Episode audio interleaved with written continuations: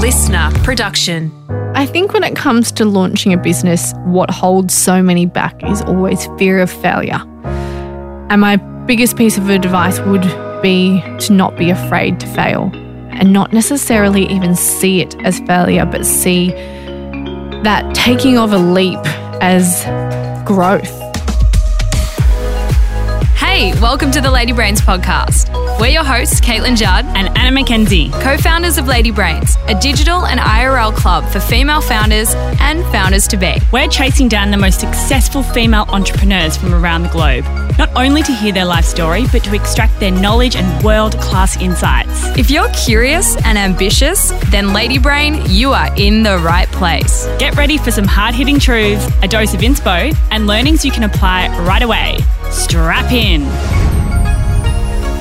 Eleanor Pendleton is the founder of Gritty Pretty, Australia's first interactive digital beauty publication. It's really no surprise that Eleanor has built a business in the beauty space.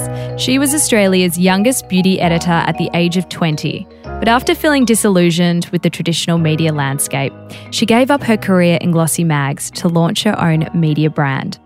Since then, she's worked hard to bring her vision to life featuring big names on the front cover from Hailey Bieber and Miranda Kerr to even Lara Bingle. We covered how Eleanor convinced brands to get on board from the get go, and how she's built a business by layering revenue streams one on top of the other. It's really an incredible insight for anyone building a media or service based business. So, Eleanor, we want to start. I mean, I would love to get a better sense of who you are as a person. I think the best way to do that is to kind of take us back, take us back to Ooh. the early days, um, and talk us through how did you become one of the youngest beauty editors? I'm one of those really annoying people that knew what they wanted to do from an extremely young age. Like I, I remember being eight or nine years old and playing magazines with my younger sister and we'd kind of sit at the coffee table and our plastic chairs and have piles of paper and I'd pretend to be almost like marking up her work or, or doing things like that. And then growing up as a, as a young girl, my dad actually, he's always worked in small business and he ran a news agency. And, uh, you know, my afternoons were pretty much spent getting the school bus from my primary school to my dad's shop with my little sister. And to me, those moments were just magical. Like I remember walking in and the smell of magazines mm. and the print and the, and the the ink and the stock. I just remember that smell and and just being completely and utterly obsessed with them. You know, we'd sort of chill at the shop and wait for my dad to wrap up work and close the store. And I would just get access to all these magazines and I'd devour Total Girl and Dolly and Girlfriend. And I think there was even like not Surfer Girl or Wave Girl or something. um, and I would, that was, you know, my obsession. So I think, yeah, from a really young age, I just knew that's what I was going to do with my life. And I didn't really see any other option. I think I've always been incredibly tenacious. You know, I, I did my first job working as the local paper girl for my dad when mm-hmm. I was mm-hmm. 12. When I was in high school, I was always naturally gifted when it came to studying English. Math was and science was never my strong suit. And then I think as I approached year 12 and I was, you know, preparing to study my tertiary education, I just knew I, I can't really describe how or why, but I just knew that's what I was going to do with my life. I was going to be a writer and I was going to work in magazines.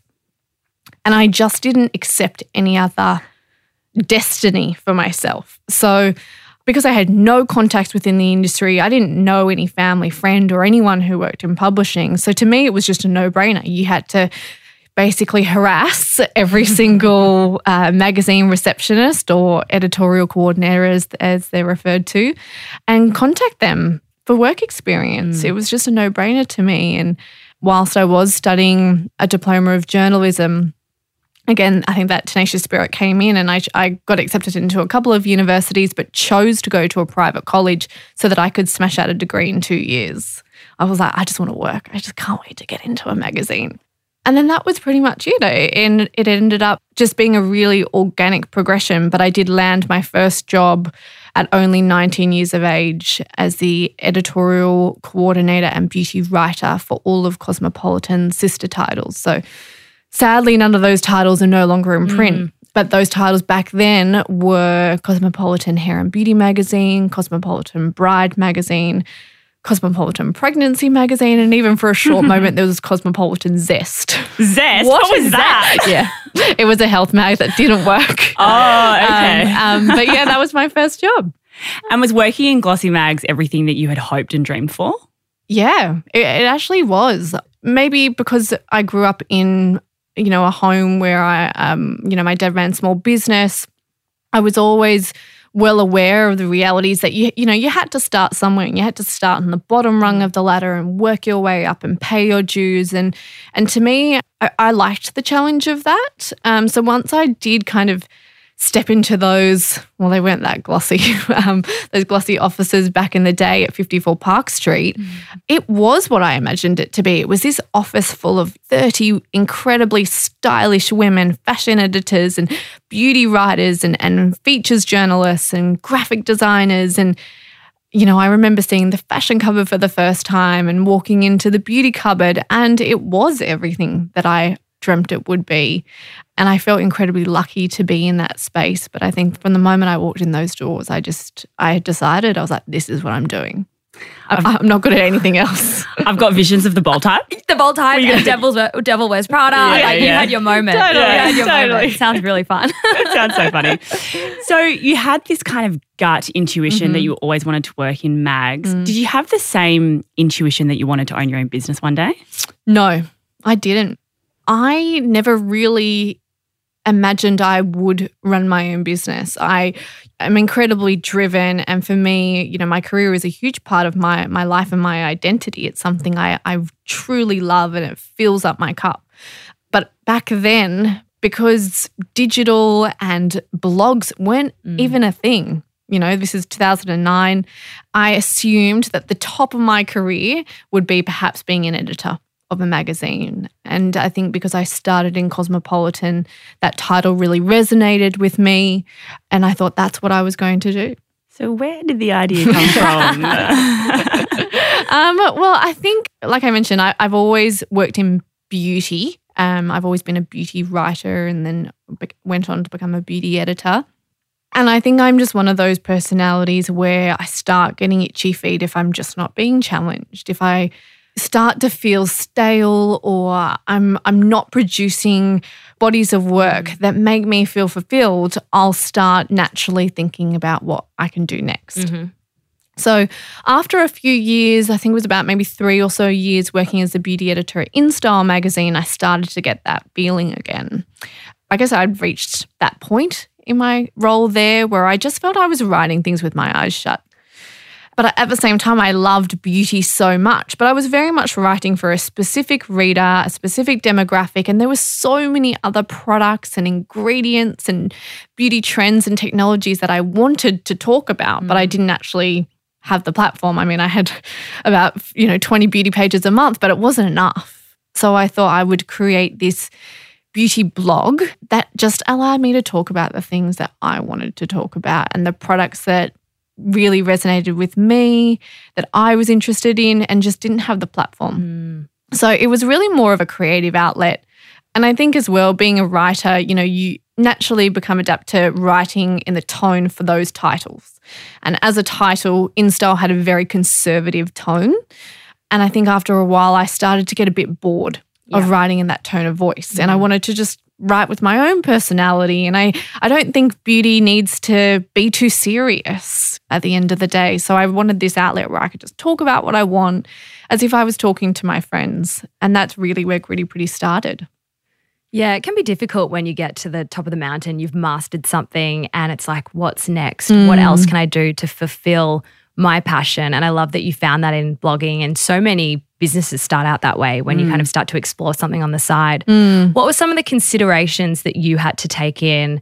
Making that transition because I want to know how long did it take you to transition and what was some yeah what were some of the things that you had to consider oh. as you made that that decision It was a really hard decision. I had this perfect job on mm. paper. You know, I was the beauty editor of InStyle magazine with an international glossy title. I was traveling the world.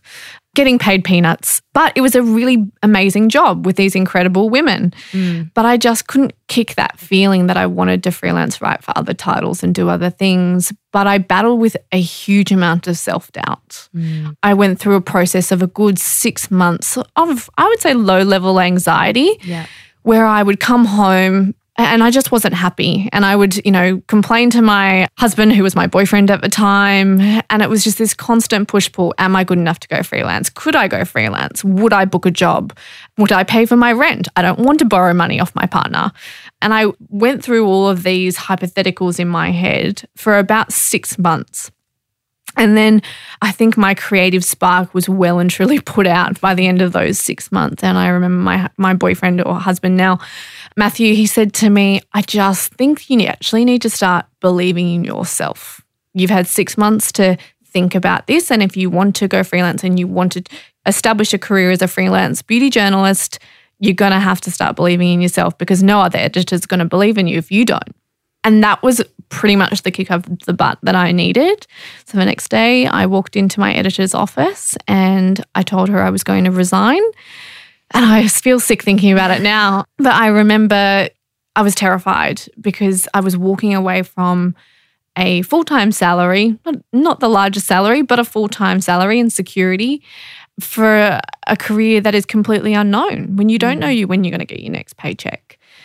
And it almost seemed counterintuitive, you know, to walk away from that. And she was so incredibly understanding and then actually said to me, Look, I want you to just to have a really good think about it over the weekend and tell me if you think you could come to some other agreement, you know, whether you work part-time or or whatever that is. And I was like, oh my God, I've just worked up the courage to quit. And now you're not letting me quit. So that was a lot. But then I just I spent the weekend to think about it. And then on the Monday I, I said to her, no, I think I really need to do this for me and to be able to extend my skills and push myself. Mm. And then that was pretty much it. I quit my job and that was the beginning of, I guess, the rest of my career. It's a really interesting conversation because it's one that we have a lot with women in our community who are like, when should I quit? Like, when should I mm. take my side hustle full time? And I get it. what are the markers? How mm-hmm. much should I be making? Mm-hmm. Where do I need to be mentally? Mm. Do you have any advice for people who are kind of having that conversation or having those stories of self doubt going through their mm. head right now? I don't think I'm the best example because I didn't have much money to my name. You know, I worked in magazines and like I'm completely honest with everyone. No one but gets into magazines for the money. It is a low paying industry. You know, journalism is notorious for that. And I was banking on getting my annual leave that I was owed mm. to survive off. I would recommend you don't do that. I would recommend that you do have that savings buffer behind you and really enough money that would carry you through the next three to four months if you're not going to have any income come in. Because the reality is, is that you probably won't. Mm. And, you know, whilst I did pretty much start working immediately, you know, I, I got a laptop, I started pitching story ideas, I was booking work. But for a lot of these companies, and particularly the larger ones, some of them have, you know, 60, 90, 120 day payment terms. So having that money that you can fall back on and that level of security, financial security is, I think, the number one piece of advice I would give to people because I definitely experienced a huge amount of stress in those early days. And then I know, I mean, it's a, a common one that I think people will hear, but I think writing a business plan it's really helpful because it allows you to almost, well, for me, it almost allowed me to remove the emotion from things and write things on paper. Mm. It allowed me to almost take this aerial view of my business and view it in a way where I could say, okay, well, if I'm going to create this as a business, how do I monetize it? Who are in inverted commas my competitors? You know, what's my point of difference? How much do I have to invest in a website or all of those things? But I, I think being a more of a creative person, it's not until I wrote those down on paper that I was sort of able to see the road that I could have uh, in front of me, really. That's fascinating because the whole business plan divides a lot of our podcast guests. True. You know, a lot of them have said, nah, you don't need it. Just Absolutely, get started. yeah. What are you doing? Stop wasting Yeah. time. And then, you know, a lot of them, like yourself, have said, actually, it's a great way to get my um, thoughts out onto paper um, and to follow through on a plan. What was your approach in building that? business plan? What was in there? Are we talking 60 page document or are we talking something that was quite lean and I yeah. should say that I didn't want to write one. I was forced. yeah. Someone made you. Yeah. My, my husband was like, Oh, Elle, I really think you should probably just write this down. Nothing bad's going to come from it. So I think we just went on the internet. We Googled business plan download. Great. We found some random Word document and literally I just filled that out. Mm.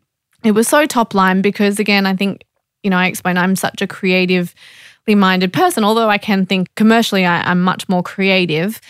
And I was sort of just like, no, no, no, I've got all the ideas. I know what it's going to be.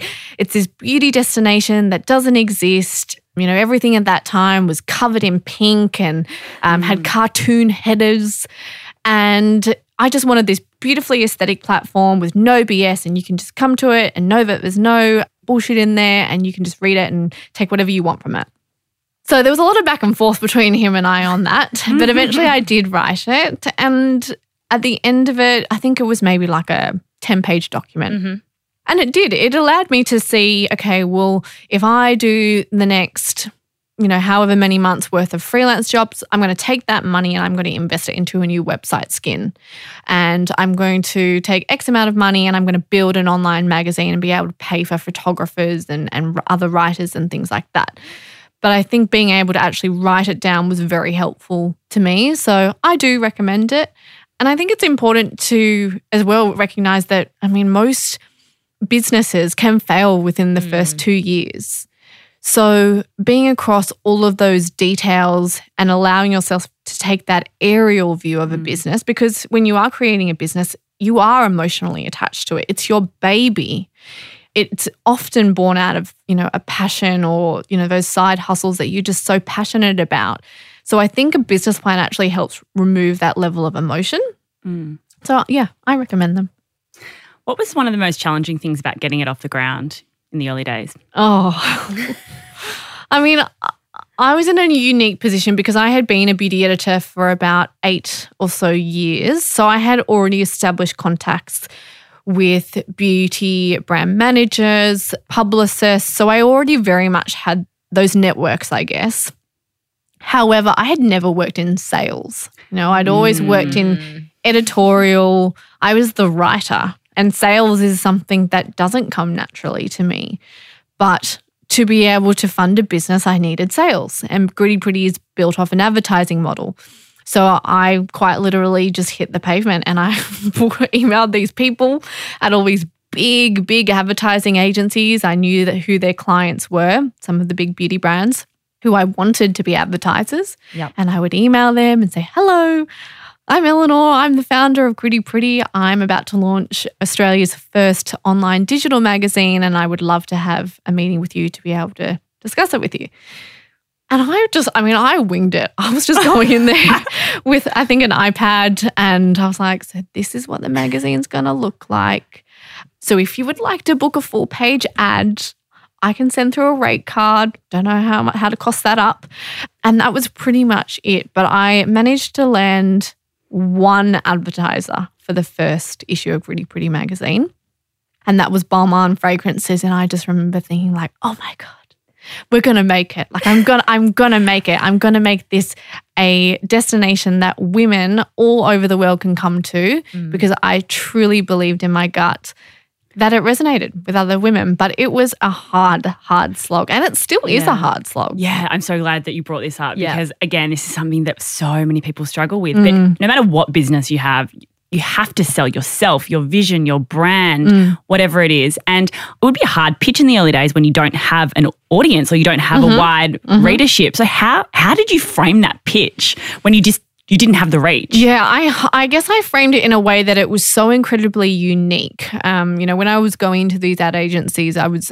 just about to launch the digital magazine. And in Australia, there was no other digital publication within this market. However, because I was building it with this online software, I wasn't able to actually go in and show these advertising managers how the actual end result was going to look. Mm. I don't even think I knew how to get Wi-Fi on my iPad Oh, at that point. You just um, brought some like hand drawings. Well, Well, I brought I brought PDFs, so I brought Okay, static PDFs, but that didn't actually show how the magazine was going to work Mm. because I had I really wanted products to spin around and Mm. open and close Mhm. because you know when you open a, a physical magazine it's tactile when you turn a page you might see like a beautiful you know makeup palette and it's sitting open but you don't get to see the incredible packaging on the outside and as women you know we do care about that if Mm. we're going to invest our money we want to know what the entire product looks like inside Mhm. and out so I really wanted to animate products and work with, you know, an animator who could create these 3D renders, but I couldn't show the ad agencies that quite literally because the magazine wasn't live. Mm. So I was like, this is a PDF of what it's going to look like and just hope and pray that, you know, they would take a gamble and say, okay, we'll give it a shot and, you know, we'll buy an ad. And it just went from there. Like I mentioned, I was able to land that one advertiser within the first issue and then I just was able to use that to as leverage for the Mm. next. And I also in the early days as well, she mentioned, I gave a, a lot of complimentary brand ads Yeah. to clients. Yeah. And I think that's really important. I think that's a key part in why we are successful now. And I was very, I guess, commercially aware and mindful that if other brands saw their competitors advertising in my magazine, then they would want to book an Ah, ad. Bit of 100%. FOMO. Yeah, total FOMO. Total FOMO. And that, that first one can be, it's the most satisfying, isn't it? When you get that first one over the line and you're like, yes, Mm. as you said, you're like, yes, I can make something of this. But also back then, obviously, the landscape wasn't the same as it is Mm, now. Digital completely is different. everything. Like, if Yeah. you're not online, who are you? Yep. But were you faced with resistance in Mhm. terms of, oh, I don't know if this is where magazines are going? Were people still, were the 100%. brands still kind of catching up? A hundred percent. And I think, I mean, maybe subconsciously that's one of the reasons why I also wanted to Mm. leave. I ended up leaving magazines, but I definitely felt that resistance and Mm. almost this Mm. sense of arrogance that from a lot of the publishers or ad agencies that, oh, blog's a dirty word. And I definitely felt I was met with that, but I just knew in my gut that that was where we were all headed. It was how I was consuming my news every single day. I was no longer buying a newspaper. Mm. I was going onto my phone and I would find out, you know, all the world events at the touch of a button. So I knew we were always headed in that way. And again, like I said, I was met with more, far more no's than yeses. And it was really hard mm. because, you know, I was throwing everything that I had into the business. Every dollar that I would earn, I'd throw it back into the business. All of my time was spent on building the platform. And it is really hard. We're not you know, people aren't willing to take that gamble on you. But I'm incredibly grateful to the people that have because I do think that's why we are where we are today.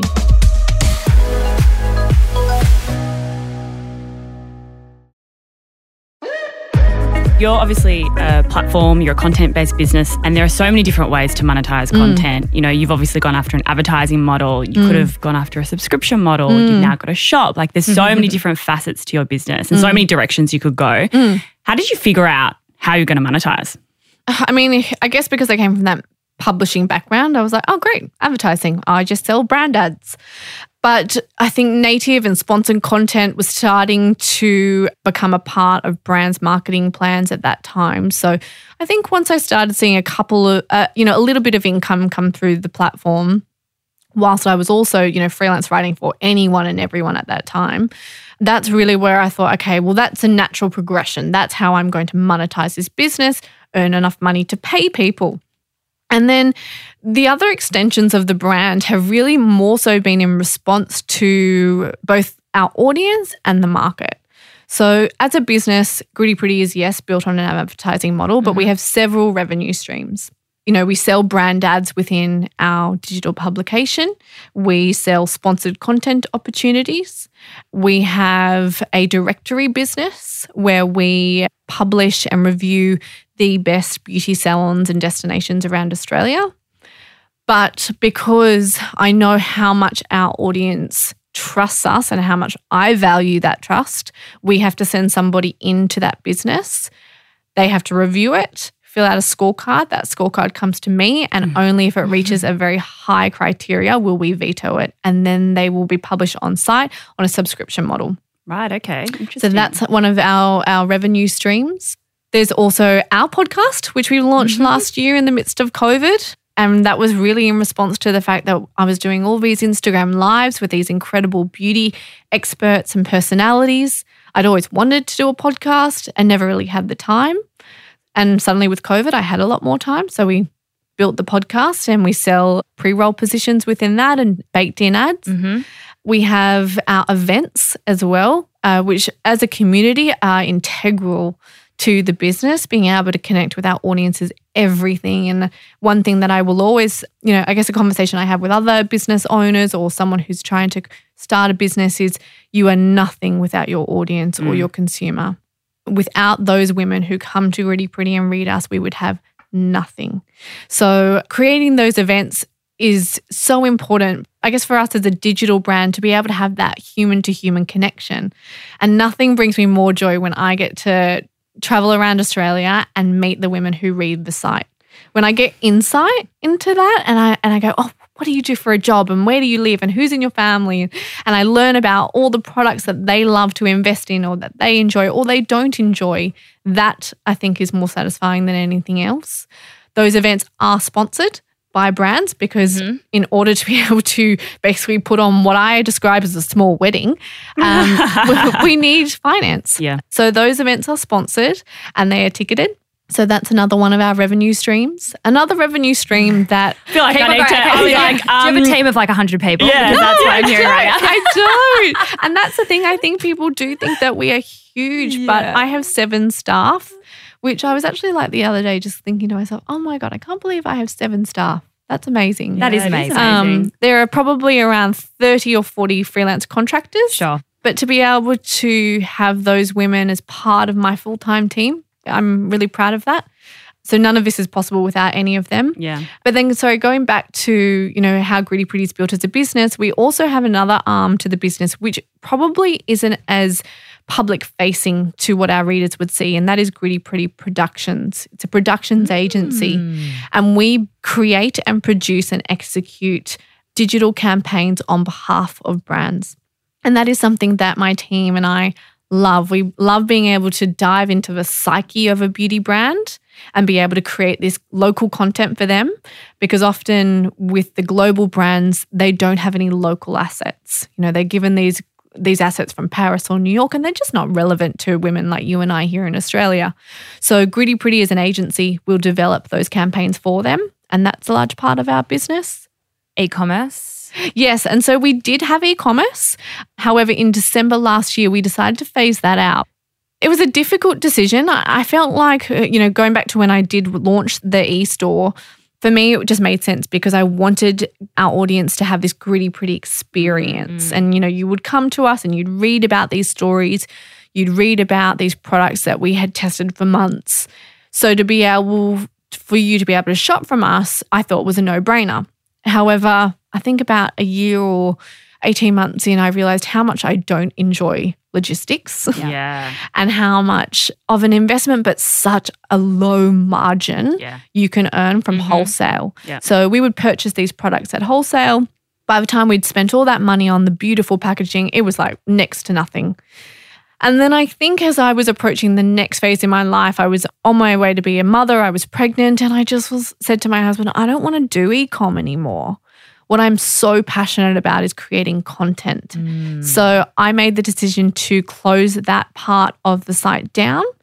But I also recognized as a business and as an offering, we could still offer a shop to our audience by way of recommendations. Mm-hmm. So we still have a shop vertical on grittypretty.com, but they are our beauty experts edit of products that we have approved. And you can shop them from the likes of Mecca and Sephora and David Jones and the like.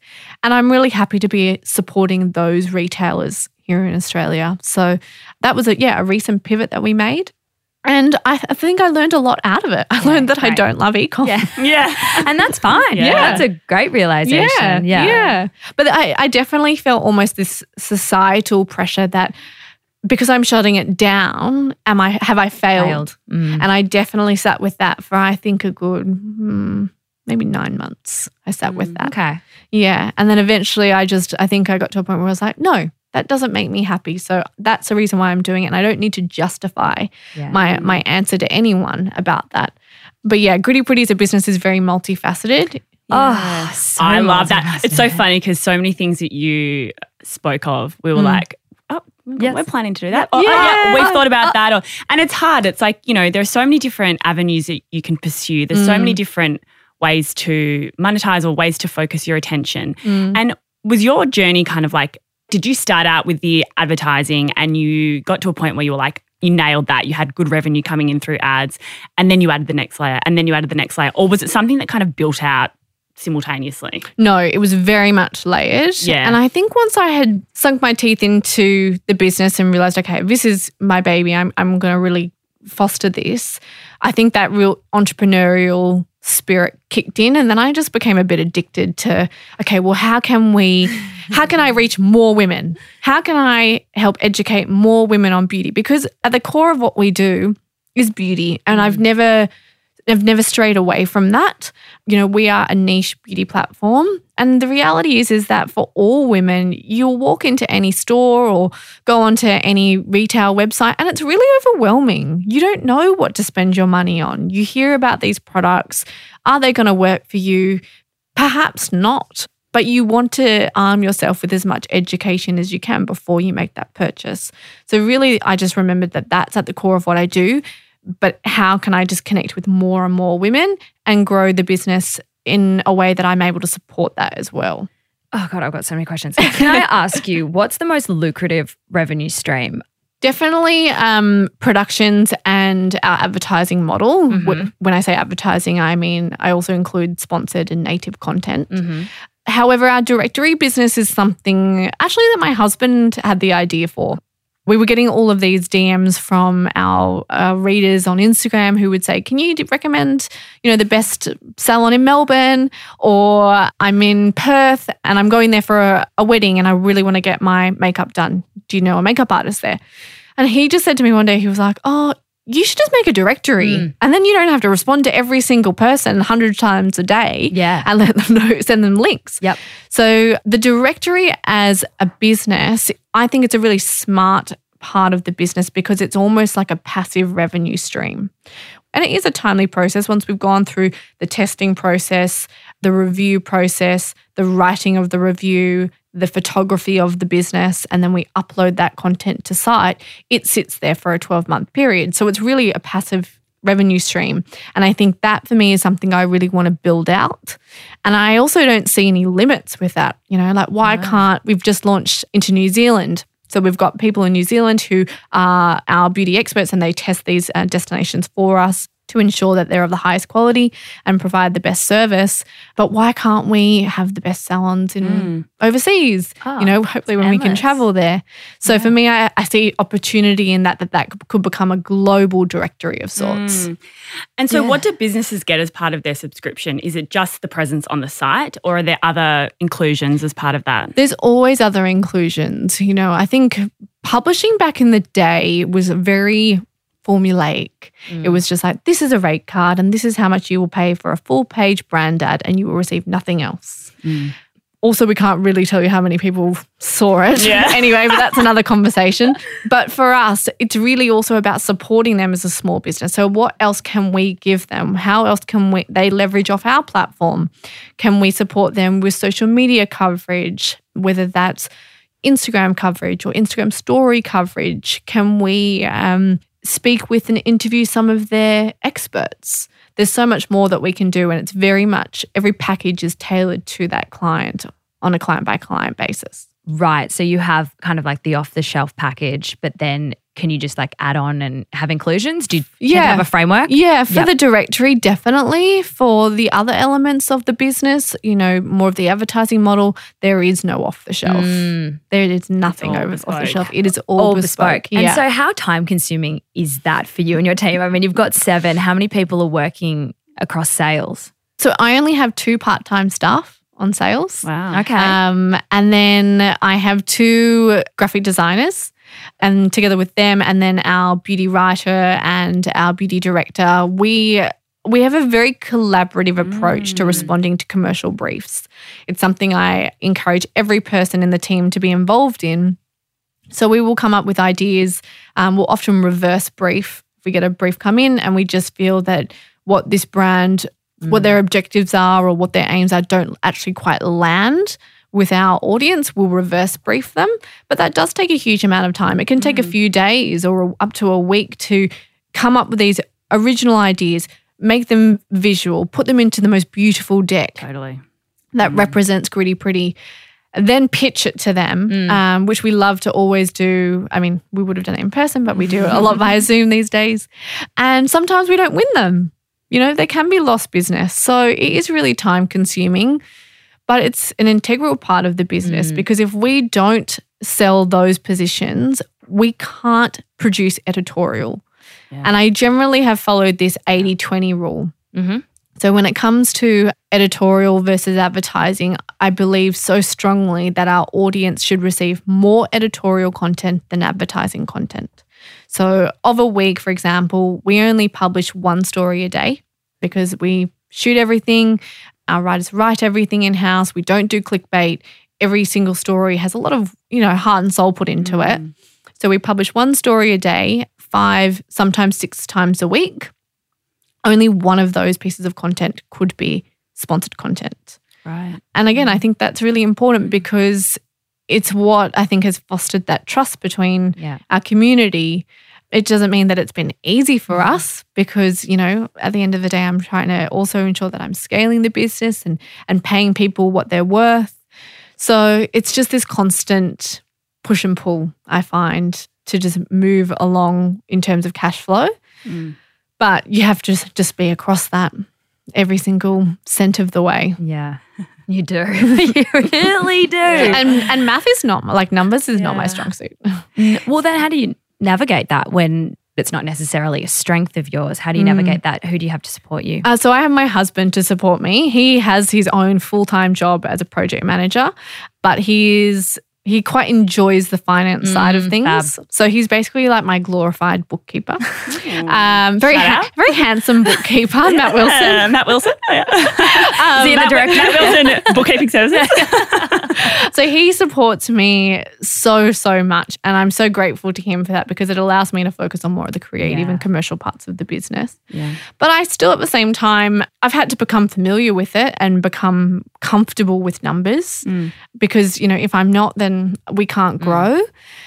And I've now, I think I've reached a point where I do sort of enjoy it. You just have to be across every cent that comes in and every Yeah. cent that goes out. Otherwise, you go under. It doesn't matter how big you are. It doesn't matter if you're a multi million dollar company or you're a one man band. Mm. You have to be across your cash flow. Mm-hmm. I like that. You have to be aware of every cent that goes in, every cent that goes out, or otherwise you're going to go under. Yeah, It's good. true. It's a reality, right? Yeah. And we've seen that throughout COVID. I think that's, you know, really shown us often for the, the larger companies as well, you can have so many overheads. Um, and a lot of those companies had a huge amount of debt.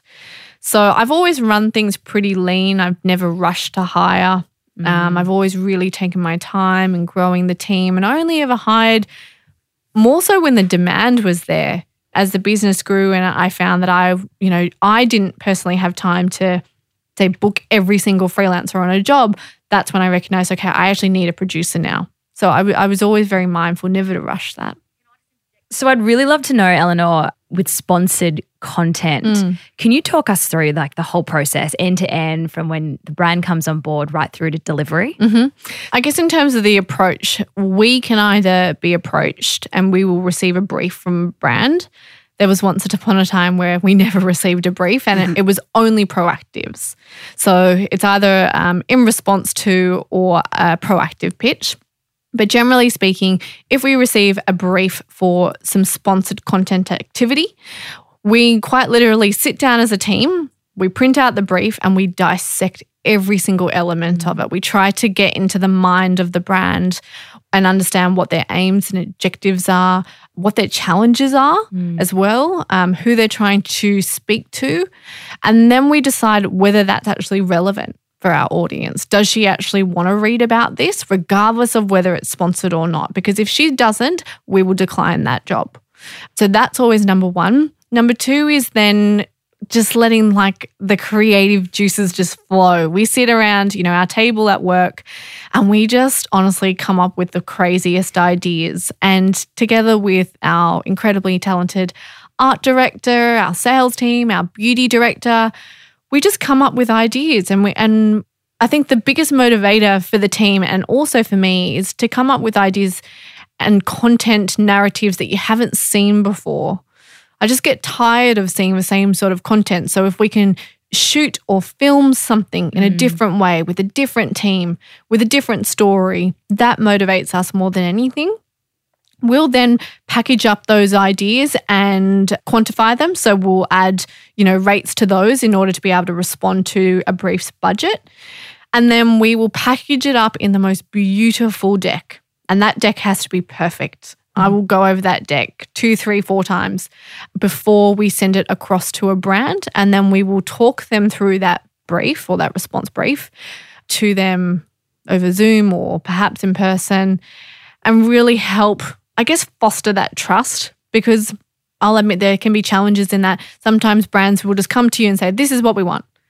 But if that doesn't land with our brand, Gritty Pretty's brand, and then our audience, I just don't see a point. Mm. So, being able to encourage them to trust us to shoot, to produce, to write in our tone is imperative. And then it's go time. You know, we come up with our flighting schedule of when the content will go live and we work back from that. We book in all of our shoot dates, our writers commence work on writing and testing, and then we compile all of these assets that we are always really proud to hand over to a brand. Um, and then it goes live on site for you guys to be able to read. What's your lead time with, you know, sponsored content?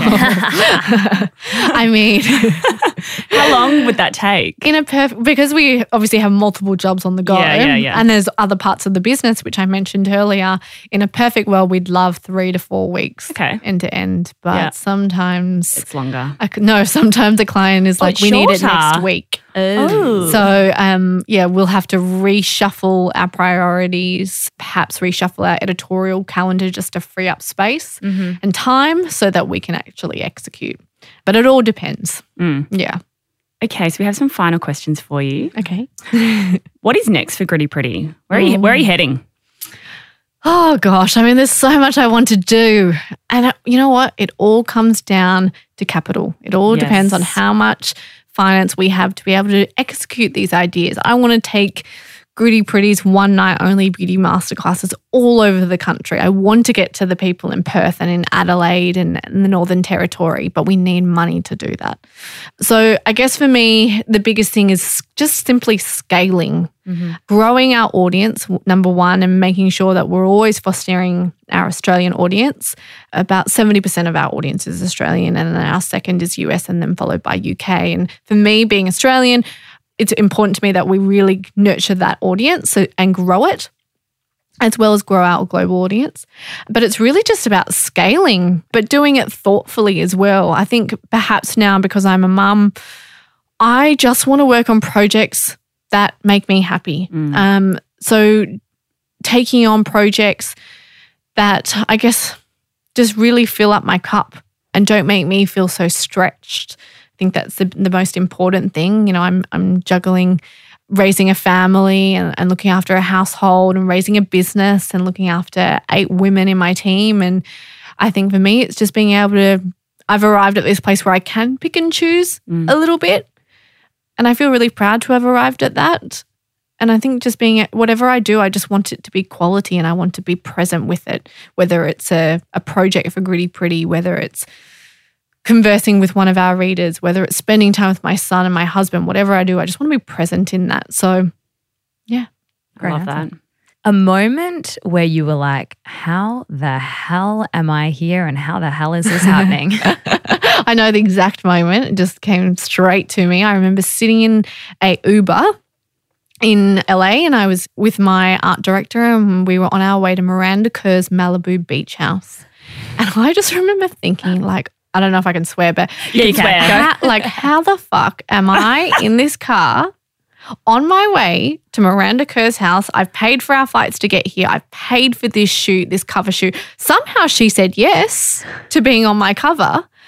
And now I'm on my way to her house.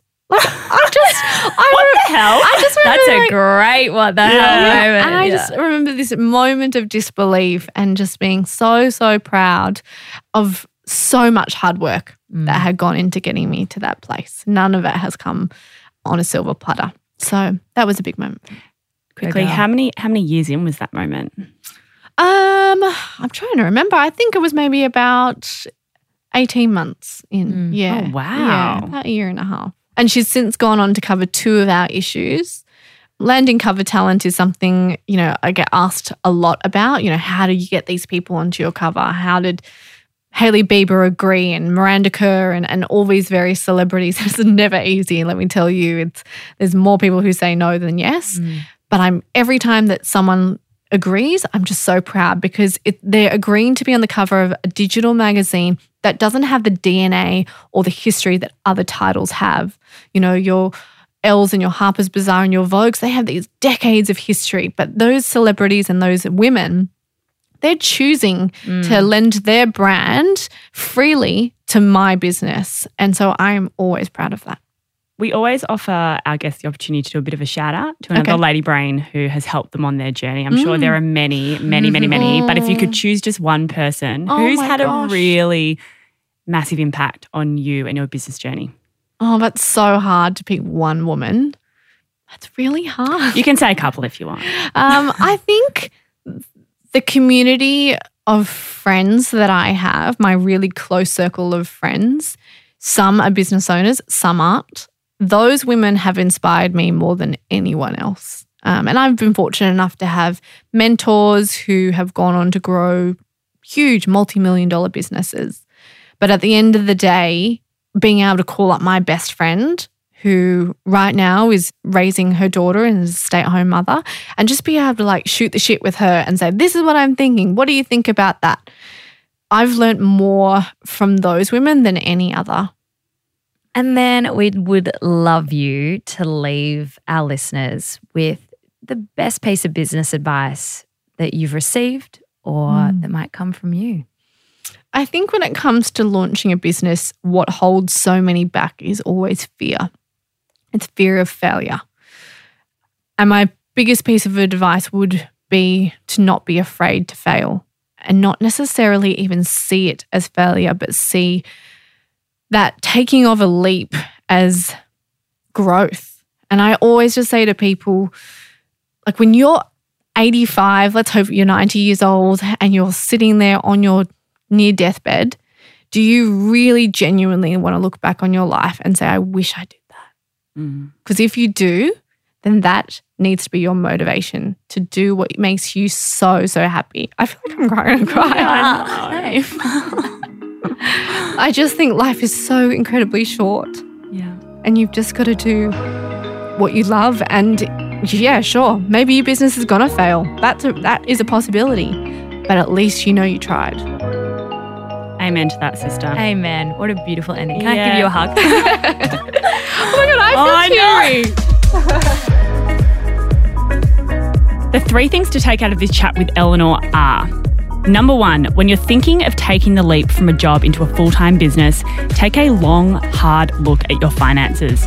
Be really clear about how much you have in the bank, how long that cash will sustain you without any other income, and how much your business needs to be making in order to pay yourself a living wage. Secondly, consider whether you can build your business one revenue stream at a time. Eleanor started making money through advertising, but over time, she added additional income streams like sponsored content, a B2B subscription, and a production agency. Start with one revenue stream, really get it humming before you expand into the next and the next and the next. And lastly, never underestimate the power of a really strong pitch deck. As Eleanor said, she reviews her brand decks hundreds of times before they're sent out.